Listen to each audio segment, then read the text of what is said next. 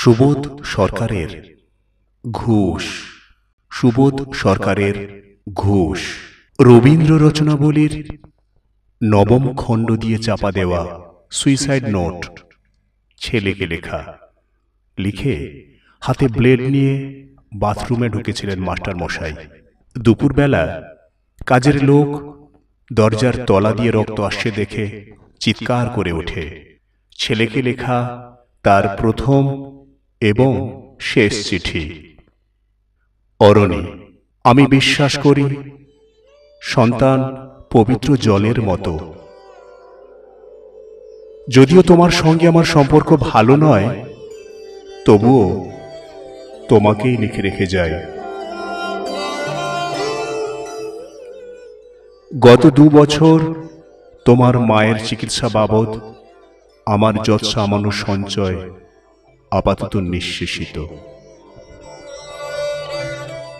চিকিৎসার ব্যয়ভার আমি আর নিতে পারছিলাম না। জীবনে তোমার টাকা ছুঁইনি মরেও ছোব না। আমি আজীবন ছাত্র পড়িয়েছি, জ্ঞান তো কোনো অন্যায় করিনি। গত মাসে আমার স্কুলে এক অভিভাবক এসে ঝুলোঝুলি করেন, তার ছেলেকে নেবার জন্যে।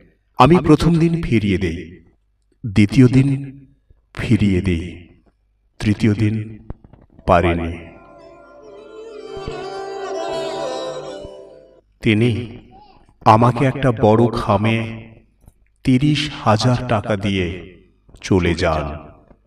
সেই টাকায় এই মাসে তোমার মায়ের চিকিৎসা চলছে। জানি না তিনি বাড়ি ফিরবেন কিনা কোনোদিন। ফিরলে বলো পৃথিবীতে আমার বেঁচে থাকার অধিকার চলে গেছে। ইতি বাবা।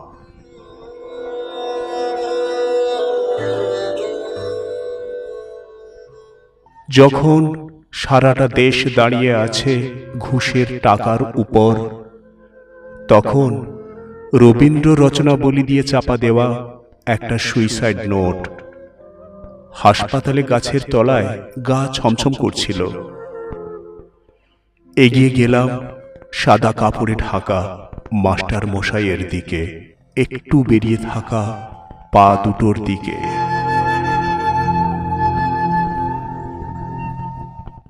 ওই একটু বেরিয়ে থাকা পা দুটো যেন ভারতবর্ষের শেষ মাটি।